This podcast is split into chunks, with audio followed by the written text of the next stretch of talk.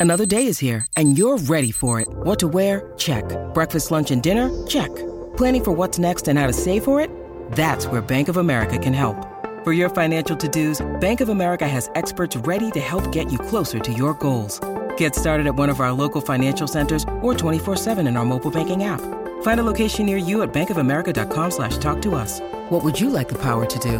Mobile banking requires downloading the app and is only available for select devices. Message and data rates may apply. Bank of America and a member FDIC.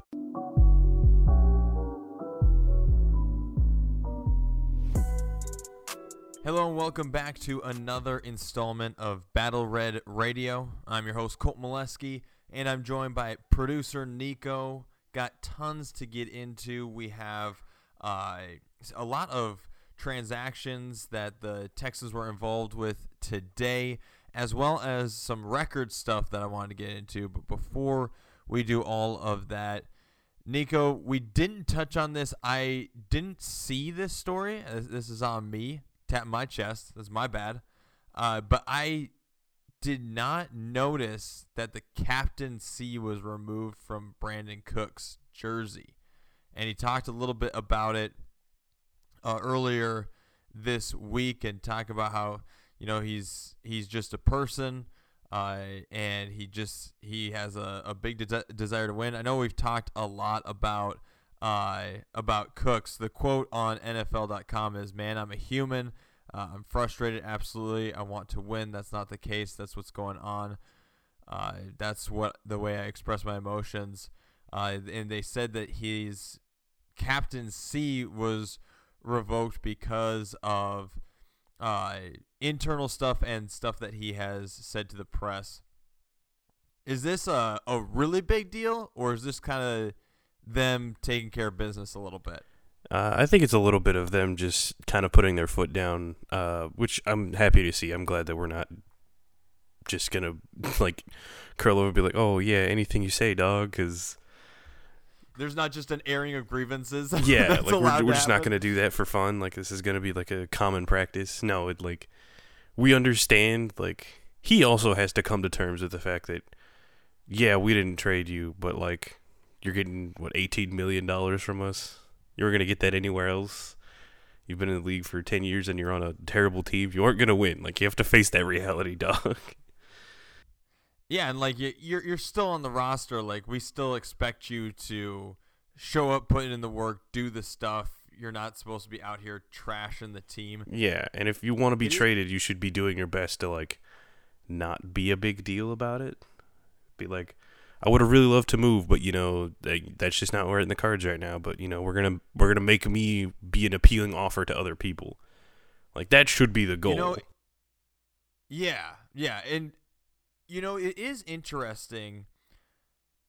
You have guys like Aaron Rodgers, and I get that quarterback is the position where you're going to give you're going to give a quarterback a million chances, right? Even mid-tier quarterbacks, a, a million chances, right? So I, I get that that's just kind of the standard that we all have, I guess, accepted, right?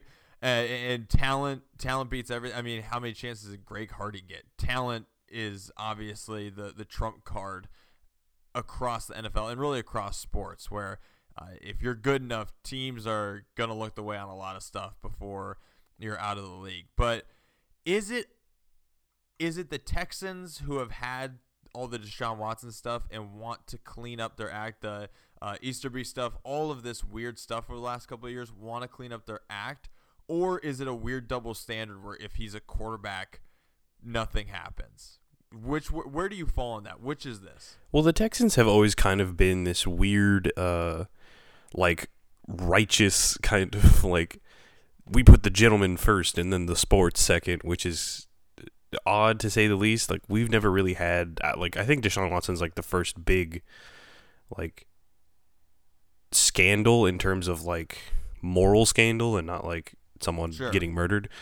Um, putting that aside, I, I want to obviously acknowledge that. Uh, but this being kind of a weird position we've been in because we've always been kind of a righteous team. I remember we had I was like my freshman year of high school. I remember we we picked up this receiver who was great. He did great in the game, and then two weeks later he was off of the roster, and it's because he had done something like out of the game, and that we just never saw him again. I think it was something holiday. We just never saw him again. Like he was, mm-hmm. we, we traded him. He ended up somewhere else.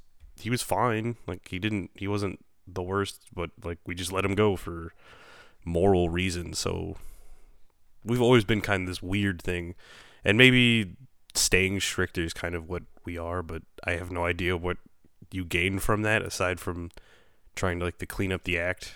But it's weird otherwise. But I mean, being a good quarterback does save you from a ton of stuff. I mean, look at like every Heisman winner ever. Yeah, exactly. Well, and I don't hate the idea of an organization being like, you know what, whatever is going on, we need to all at least seem that we're going in the same direction. It all seem like we're being on the same page. We don't want all sorts of stuff. I mean, this kind of was death by a million cuts for the Pittsburgh Steelers, right? Where they had talented guys who were kind of going at each other in the media or going at the team in the media, whether it was Big Ben, whether it was uh, Bell, whether it was Brown and it felt kind of like that was a death by a million cuts there. Not to compare, I don't think that, to be clear, Brandin Cooks did anything as bad as maybe when those guys were attacking the team or each other in the media. But I feel like maybe some teams look at it as a slippery slope, you know? Yeah, and I think you could definitely it's real easy to get out of hand. Someone can say one thing and it's just it's it's all dominoes from there.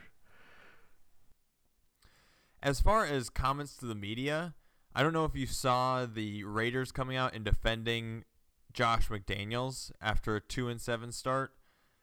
I feel like that's the kind of thing along these lines even where I wouldn't hate that from the Texans if they came out and said, "Hey, you know what?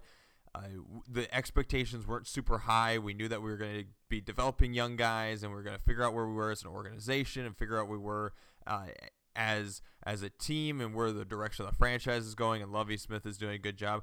I think Lovie Smith is actually doing a good job. We've talked about it before how this is a roster that doesn't have the talent that a lot of rosters have in the NFL. This is a roster that is just trying to figure out which young guys are going to be the building blocks for the next couple of years, not so much uh, the guys that are going to be able to move the needle into wins this year.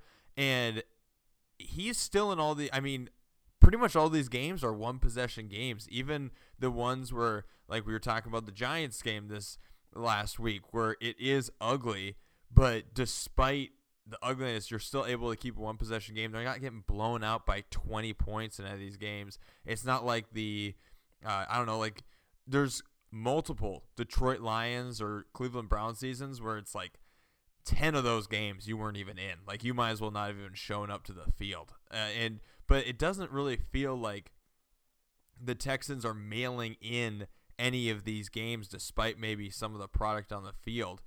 And so I don't know. I I, I like the idea of backing up your coach a little bit uh, when his feet are on the fire uh, from a public standpoint. Now you can argue back and forth about whether Josh McDaniels is the guy moving forward or whether he is doing a good job, but to have the organization backing him up, I, I think is important. I think it's really important because I wouldn't hate if Lovie Smith is the guy for the next couple of years as they move into the future of the Texans franchise because I think he is a great defensive mind and I think he is a good locker room guy and a, and players like him and so I would not hate Texas I would not hate Houston Texas and I feel like that is kind of a buzz too. Is there's part of the fan base that does kind of want to see that happen maybe next year, moving on from the head coach, or wouldn't hate that.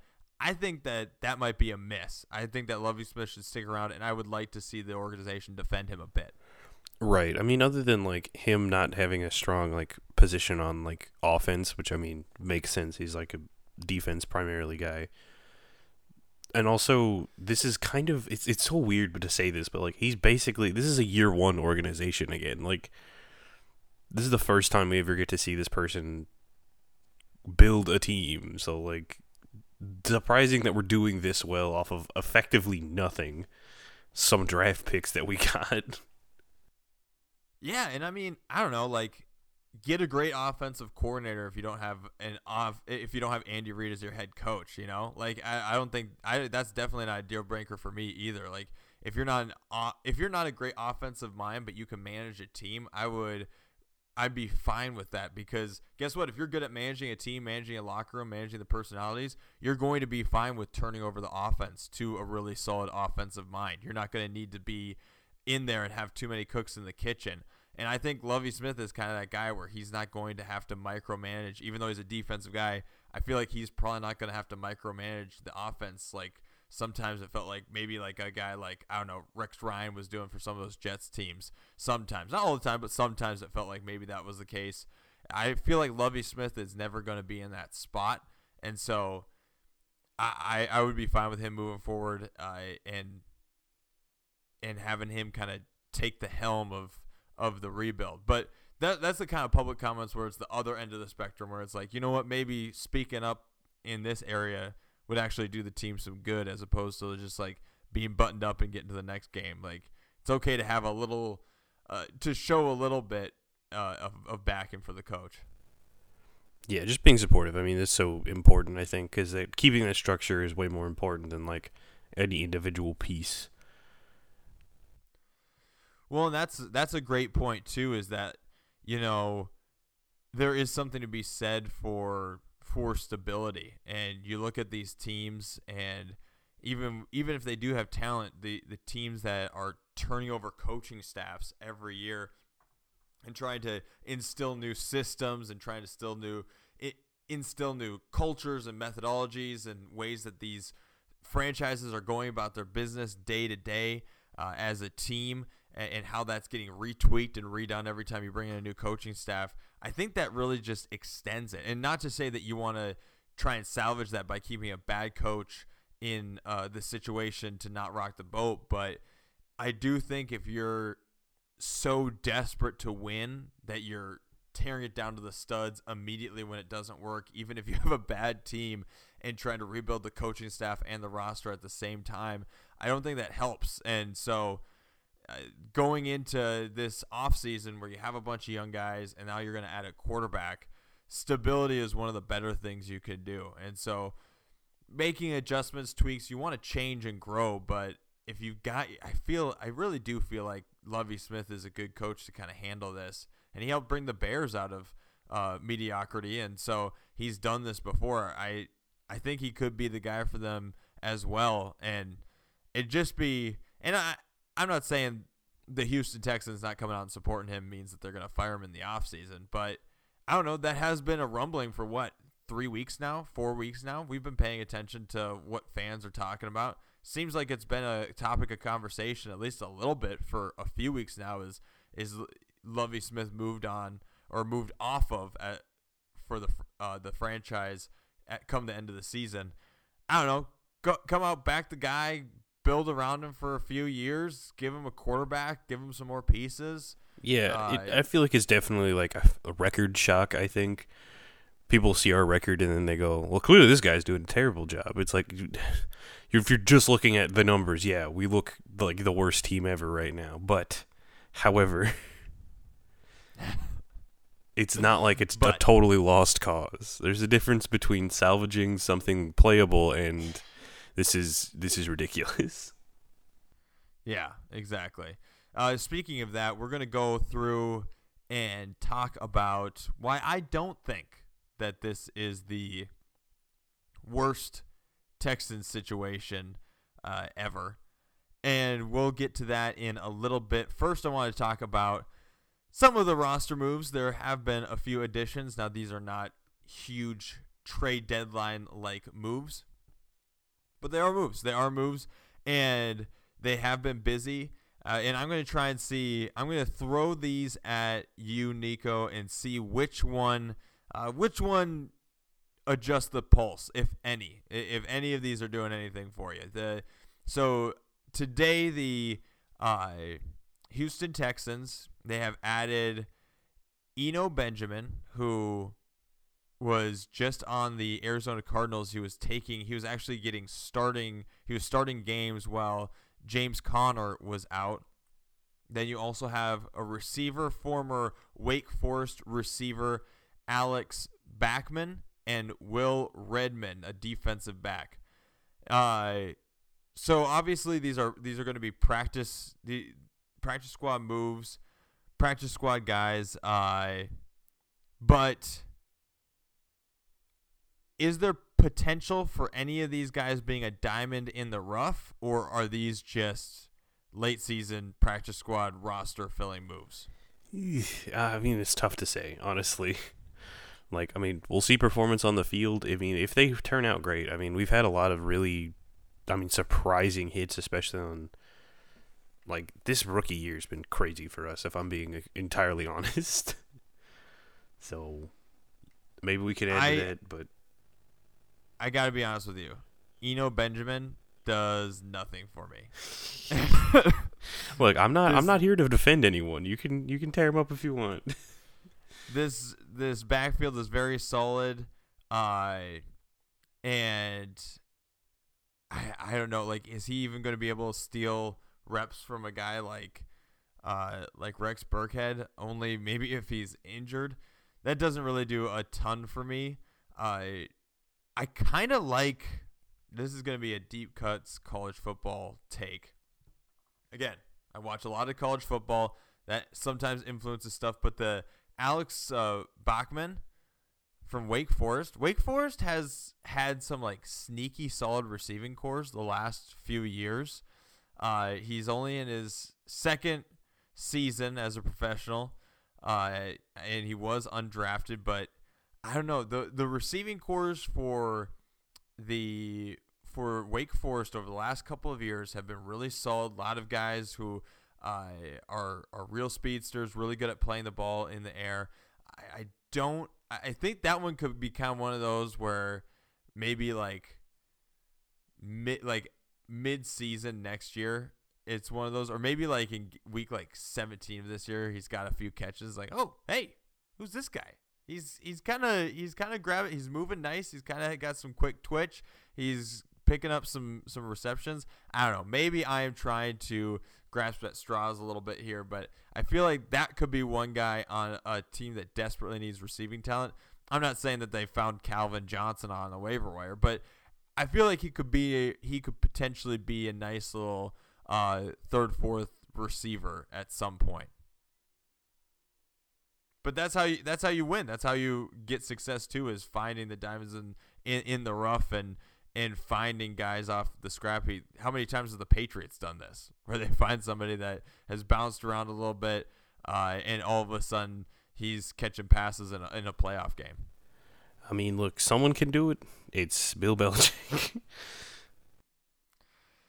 yeah, and I I don't know. Again, these are these are not trade deadline earth shattering moves if if they're going to be a it, I'm just saying if I'm prognosticating who amongst these guys maybe could be the diamond in the rough, I think it's going to be uh, this guy, and, and, we'll have to see. But again, he's not going to be breaking any games for us anytime soon. But those are the most recent roster moves that they've made. They have been a little busy today, uh, Tuesday, and so so uh, hey, we cover the Texans. We're going to report on it. Welcome aboard, gentlemen. well, officially welcome aboard from Nico. So we're gonna take a quick break here. We're gonna get to some sponsors. gonna get to some sponsors, and then we're gonna get into worst season for the Texans. Why I think this is not the worst season for the Texans, even though the record may have some people looking down. But we're gonna get to that in just a second.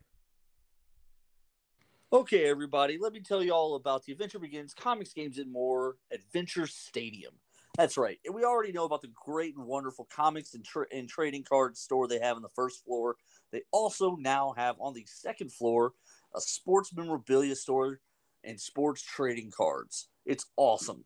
Get up there to the stadium right there at 525 Woodland Square Boulevard, Suite 130, the second floor above the, the original Adventure Begins, in the Marcel Town Center Make sure to check them out.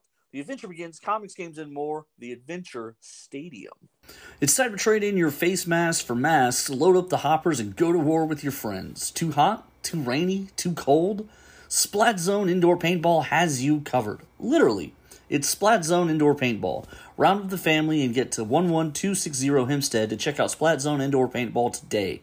Family friendly, low impact activities for everybody. Go check them out. 11260 Hempstead, Splat Zone Indoor Paintball. Welcome back in. You know, Nico mentioned a little bit ago about uh, the the record. Looking at the record, might have some Houston, Texas fan panicking. You know, maybe you didn't think that this season was going to be as bad as this, or as bad as it's looked at points. Maybe you don't think that it was just going to be one win to this point. I know that we were definitely looking at a couple of games before the week 11 mark and thinking that they might have two or three victories, but you got me thinking, Nico. Got me thinking. You know what? This this franchise does not have a long illustrious history. This is the 20th season. But is this really does it seem that bad or have there been worse moments? Because you know what? The silver lining could be it could be that this is not the worst season. I know the record is grim. I know that the play on the field has left some to be desired.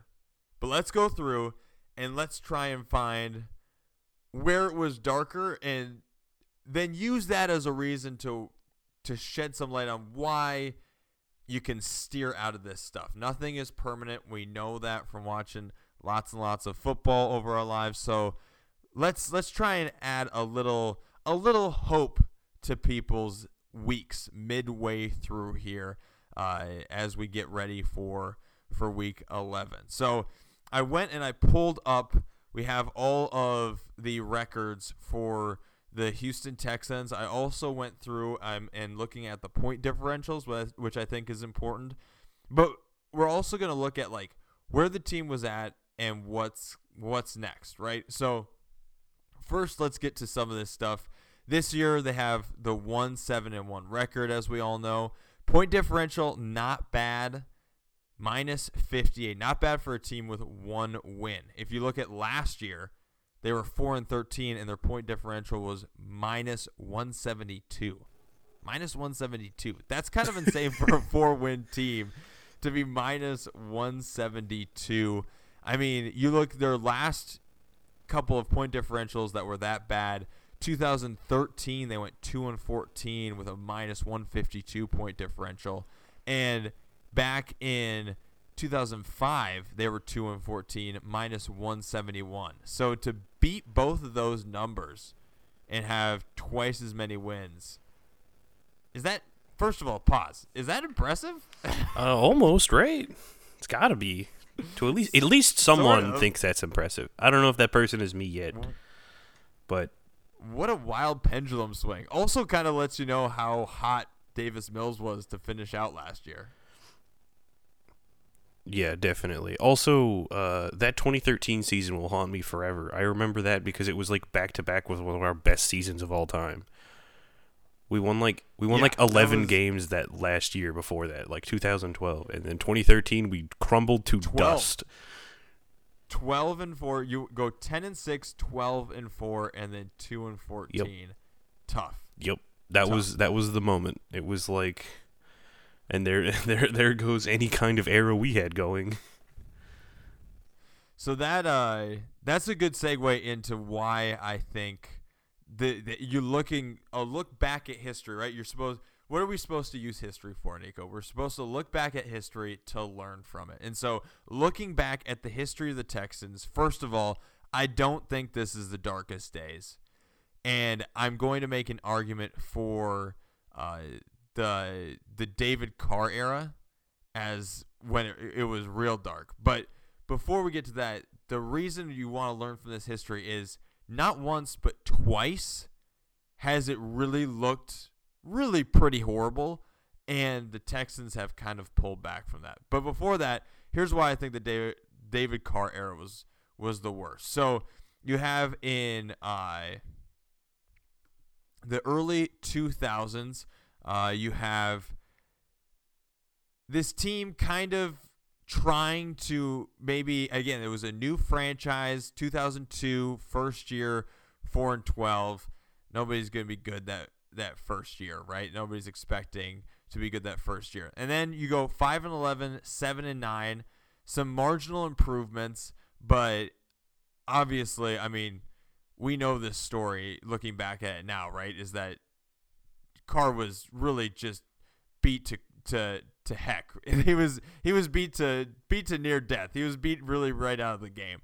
And then you have big regression 2005 you have the 2 and 14 season, minus 171 on the differential. Their offensive ranking in both points and yards was really at the bottom of the league. In defense, it was even worse in points and yards, 32nd and 31st. Uh, and in offense, by the way, points and yards, 26th and 30th. So right there at the bottom as well. So, and they didn't really have like a route out of it. They were trying to climb their way out, and all of a sudden you take a massive dip. Carr back again for 2006. They have a six win season, but I feel like that, and I have to go back through the the history a little bit, and have to I had to do some reading and look at some of these some of these teams because obviously in 2005 I was 10 years old, so I wasn't super locked into uh, locked into the. you're, telling me you weren't you weren't zoned in.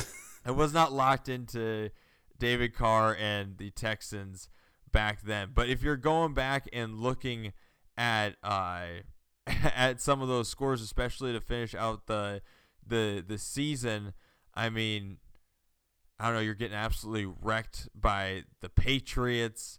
Uh, you're getting run over by the Jets. Uh, it's just it's not good. They're not in a lot of these games, uh, and looking at that team, you can't get it right around a quarterback that was really was really highly touted, highly heralded coming out of college, and you're not able to get right around him. But then you go and you have 2007, 2008, 2009. You have Schaub at the helm.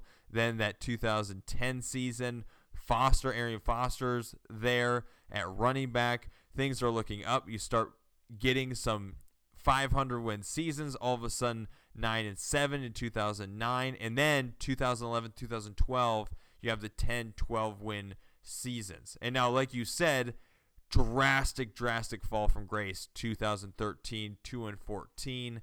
Things look all over the place. You run through the next few years a gambit of quarterbacks from Fitzpatrick to Hoyer to Osweiler. Uh, you have different running backs. You're going from Blue to Miller. You're all over the place. But then you have Watson, and you have an offense that looks good, and the defense has regressed, but the offense is starting to kick it up a notch and saving you in games. They go 4 and 12, but it looks different. Points on offensive rank is 17th, yards is 20th. And then 2018, 2019, double digit win games. You're going to the play, double digit win seasons. You're going to the playoffs both of those years. And now, you, of course, we know how the last couple of years have gone. But when you're looking at this, first of all, I think your darkest moment was still probably 2006. It's either 2006 or 2013 when you have the drastic drop off uh, after your your couple of playoff runs with that Schaub team and Kubiak. Uh, but I don't think it's this right now because you have a strategy. You know where you're going with this young talent. You know where you want to do with quarterback. It would seem now, and you have the pieces in place. And I think that's encouraging because this is a team that has drafted well enough and been able to build enough talent to get to the playoffs and to climb out of those holes before. So before we before I get to do you believe they could do it a third time in just over two decades, Nico? If you're going to draft a worst season, what's your draft pick? draft a worst season, like the number one bad season. The number one bad season. I think that this this is not the darkest hour for the Houston Texans. Is my argument. I think it's either that 2006 or or excuse me 2005 or 2013. It's got to be 13. That that year was cursed.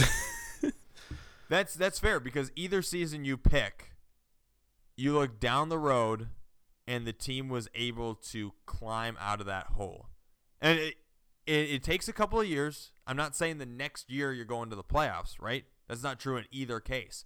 But in both cases, after a series of years, they were able to climb out of that hole.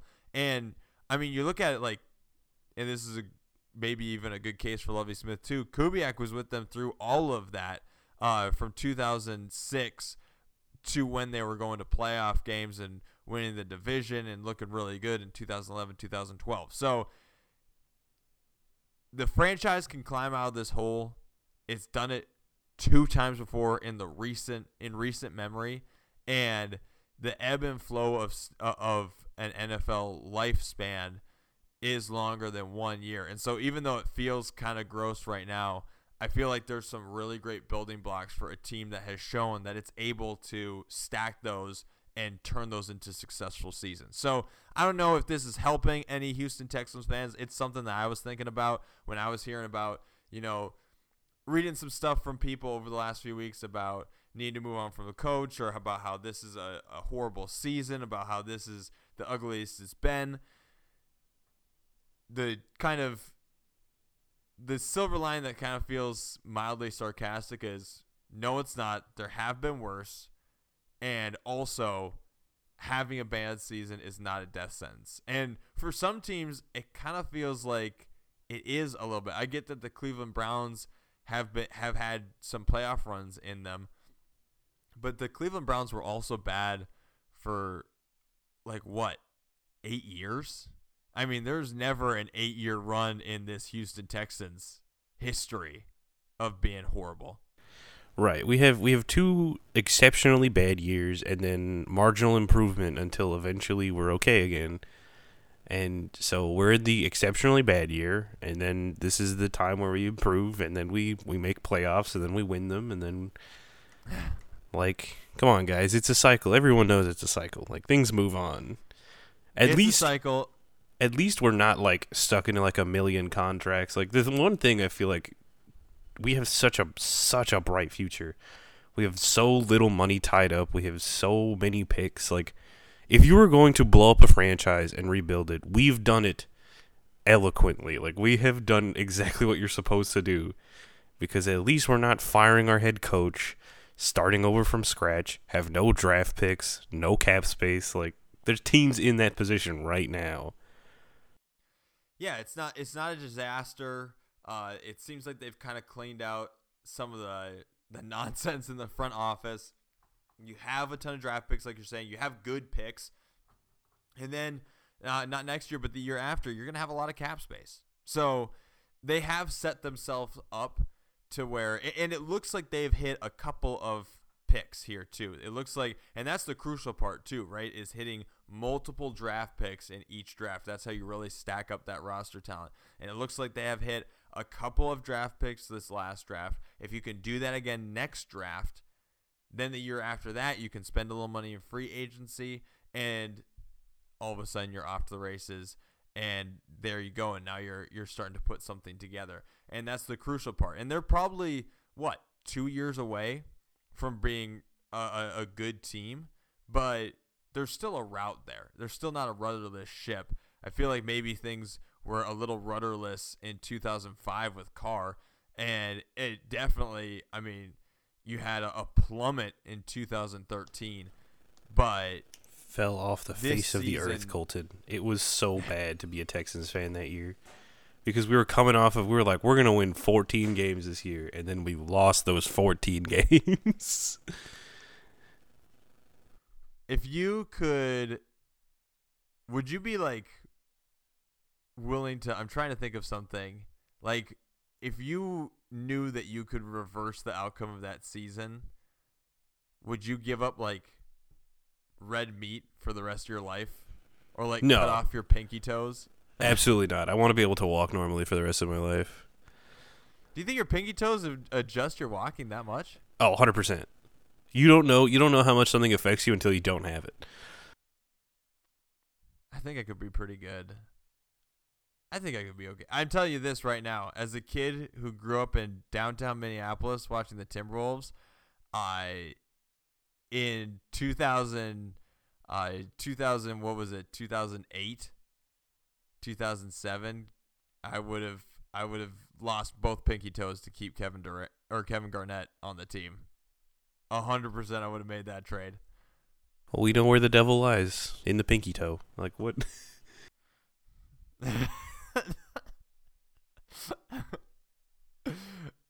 maybe, maybe it's just uh, I don't know. The Timberwolves only were had one playoff run. You saw a couple of them. You knew they could get out of the hole. the worst part is that like we probably still would have lost in the playoffs. So like, how much would I have been trading them for? Like, like we win 14 games and then still lose in like the second round of the playoffs. Like, I mean that's fair. Is that the worst that a coach has ever hurt you? Kubiak going just just absolutely just blowing it up. I mean, like that was just such a Kubiak bad Phillips. year. It's it's almost impressive because like at least Kubiak was like just bad. Bill O'Brien was just nothing. We just never surpassed mediocre outside of our defense, and that was entirely due to like J.J. Watt putting the entire really, defense uh, on his back. That was really tough. And then like Watson, they they got Watson and uh and it's like, "Oh, O'Brien just needed his quarterback." And it's like, ah, "I'm pretty sure any coach could have put together a scheme that makes Watson look good." I Yeah. know. I don't know. It, he's the he's part of the tough Bill Belichick coaching tree. Is that one of the most maligned coaching trees? The Bill Belichick coaching tree? It's just it's just nothing there. It's just nothing there. Like name name a good run. Okay, we we we won 10 games one year, I think. That was it. Like that was our most impressive we ever did, 10 or 11 at most. Joe Judge, won, say what you will about his ruined loss record, but he won the locker room for the Giants. So there's a win for the coaching, the Bill Belichick coaching tree. Yeah, it's just there's just nothing there. he got text from players that a lot of players wish he was still on the team. So See? Like that's that's dedication. huge W's for the coaching tree. All right, before we lose ourselves too much, let's take a let's take a quick break and then we will go around the NFL some headlines before we close out here. It's never a good idea to drink and drive, but what if you had a few beers at the game and you know you're not drunk, but you get pulled over and arrested anyway? You need a law firm that knows how to try DWIs. Someone who won't just plead you out quickly. You need a lawyer who has spent hundreds of hours in a hands on lab course learning the sciences used in DWI cases. A lawyer ACS qualified to be designated a lawyer scientist because these cases aren't like other kinds of cases. Your positive outcomes may very well depend on who better understands and presents the science at trial. Attorney Brian Asen is a designated lawyer scientist, and the lawyers at Asen Law Firm have successfully tried and won many of these cases. Call Asen Law Firm at 832 209 2297. That's Asen Law Firm at 832 209 2297. Or visit DWILawyerHouston.com. Welcome back in. We've had some busy weeks. We haven't done this in a couple weeks, but we're going to look at the big headlines around the NFL. I mean, it's got to be the for me it's as crazy as the Vikings Bills football game was. Wild. If you didn't see it, go watch it. One of the most fun football games I've ever watched. Just genuinely fun football games I've ever watched. As well as that was, I think the big headline this week is the Eagles losing to Washington and ruining the, the perfect season. I don't know if they were going to go flawless, but ruining it to Washington feels like a huge stumble, Nico. I, like they, they were just drunk. I like I, like, I don't like I don't know what to tell you, dog. What what happened? the wheels fell off the That best was- bus on the planet. This is supposed to be the team. This is the team I called at week three, 16 and oh. zero. That game was so funky. And I get like the the old mantra is, oh well, it, when it's a divisional opponent, you throw out the records. But when one of those teams is going into the game and they haven't lost in two months, I don't know how much of that record I want to throw out. And then you have all sorts of turnovers and bad picks, and it's like the the the Washington Commanders are running the ball down their throats, sort of. They're barely averaging over three point or three yards per carry, which is not great in the by NFL standards. So like they're running the ball a lot, but not doing it well. And you had, I believe, uh, that Heinicke threw for like 211 yards and had a pick and had the the sack fumble at the beginning of the game. So it's like the quarterback didn't take over and the defense for the I don't want to take anything away from Washington. The defense actually did play well, but also there was some crazy like that fumble at the end of the game from the Eagles where the receiver is catches the ball, gets up and then promptly fumbles immediately. Like it was such a fluky funky game. And this 100% sounds like they were like, "All right, guys, I know we're I know we're 8 0. I think it is time to see if we can win against the Commanders while inebriated." like like this was We're all going to like everyone at the same time see if we can beat them. yeah, they're like they're like I think that coming off of our record here, we could probably beat these people drunk and then they didn't win and they were like, "Ah, close." Like this is the only explanation that makes sense to me. Game. What happened? What is this game? Well, and like I get the thing is going to be now they got the the monkey off their back of that thing hanging over their head that they haven't lost before and they got their bad game out of the way. But like lose to a better man, team at least. Well, that's the thing too is that when your record is sort of soft and your best win is uh, against a Vikings team in week two, I I'm not I'm not I'm not gonna go out and say that the Eagles are overrated, but I I, ju- I do think that in prime when you lose a game like that in prime time, that loss is gonna is gonna hang on you for a little longer. I think you know. Yeah, but how great would it have been if they won that game and they're like secret cats out of the bag? We were drunk the whole time. We were literally the best team in football. Is burning the tapes enough if you're the Eagles? Uh, I mean, you don't have to think about it anymore. You're like, all right, guys, going into week nine, eight and one. Woo. I th- I think that I think you just have a policy around like the office, like you don't talk about about week ten. Yeah, they're like, what happened? Like, what happened? And they're like, you know, you don't want to know. It's fine. Burning the burning the tapes isn't enough. I think you've got to sink them to like the bottom of the ocean or something. Yeah, just they didn't happen. That game didn't happen. They're not even going to write the loss on the on the on the board. They're just going to leave it blank. exactly. Exactly. They're just going to go zero zero. We're starting out new new record now. We're doing a yeah. new record. Yeah, yeah. They're um, 0 right now.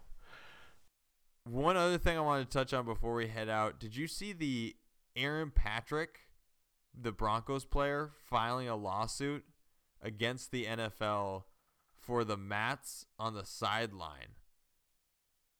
I did not. Saying, All right, you're gonna have to you're gonna have to roll this one out for me. Okay, so so here's what here's the the situation that's happening, and this was announced. Let me pull up the date. I believe it was announced today. Yeah, this was announced today. So uh, Denver Broncos player is suing the NFL and Los Angeles Chargers SoFi Stadium after he was injured during a game, claiming negligence on the parties involved. So this is per this is per uh what is this? Fox 31 in Colorado. Fox 31 in Colorado is is issuing this report on their website. That's where I'm getting it from. The suit was filed Tuesday morning in the state of California uh, for an attorney for the Broncos outside linebacker Aaron Patrick. Uh, the incident took place on Monday night on October 17th when Patrick injured his ACL after tackling the Chargers punt returner DeAndre Carter.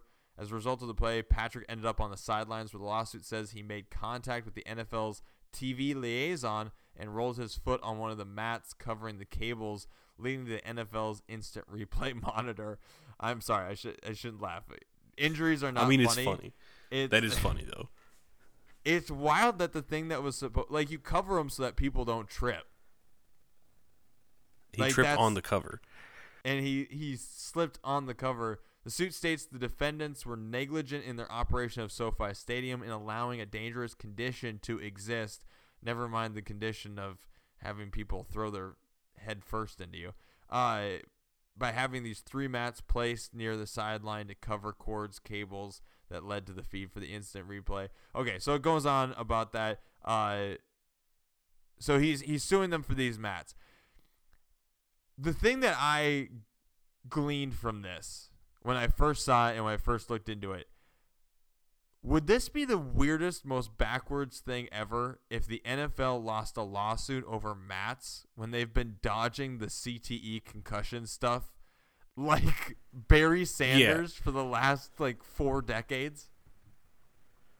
Yeah, yeah. No one in the NFL is concussed. So those mats though, gotta go. Gotta. We just gotta have raw cables sitting out there so we can actually trip people. The Bills owner, what was that, two years ago, said humans shouldn't play football. It should be reserved for robots because it's too dangerous. And how many players have died and then they opened up their brains and said, oh my gosh, the CTE is ridiculous. And we still can't get a doctor to confirm if a guy has a concussion when he stands up and falls immediately back down. But the mat's got to go. The mat's got to go. Yeah, those are clearly the most dangerous part of football. I mean, I can't believe we've been allowing mats over their cords the entire time. Now, now, I want to preface this. Maybe they are in the wrong. Maybe they are, and I hope that no player ever. I hope that no player ever gets injured. I'm just saying, the irony, if this suit wins, and all the other stuff is brushed off, pretty. I don't even know if hilarious is the right word because it's kind of sad. Ironic? I don't even know if that's it's useful. very ironic. It, it's definitely ironic. Is it's it something. ironic or just sad? It's uh, well, maybe it's everything. Maybe it's ironic and sad. Maybe it's all of the above. I don't know. Nobody's listening at this point, anyways. So I think we're They'll survive. man. they're they're watching. They're they're keeping their eyes peeled for these cable covers. All right. hey, you know what? We're gonna have to track this.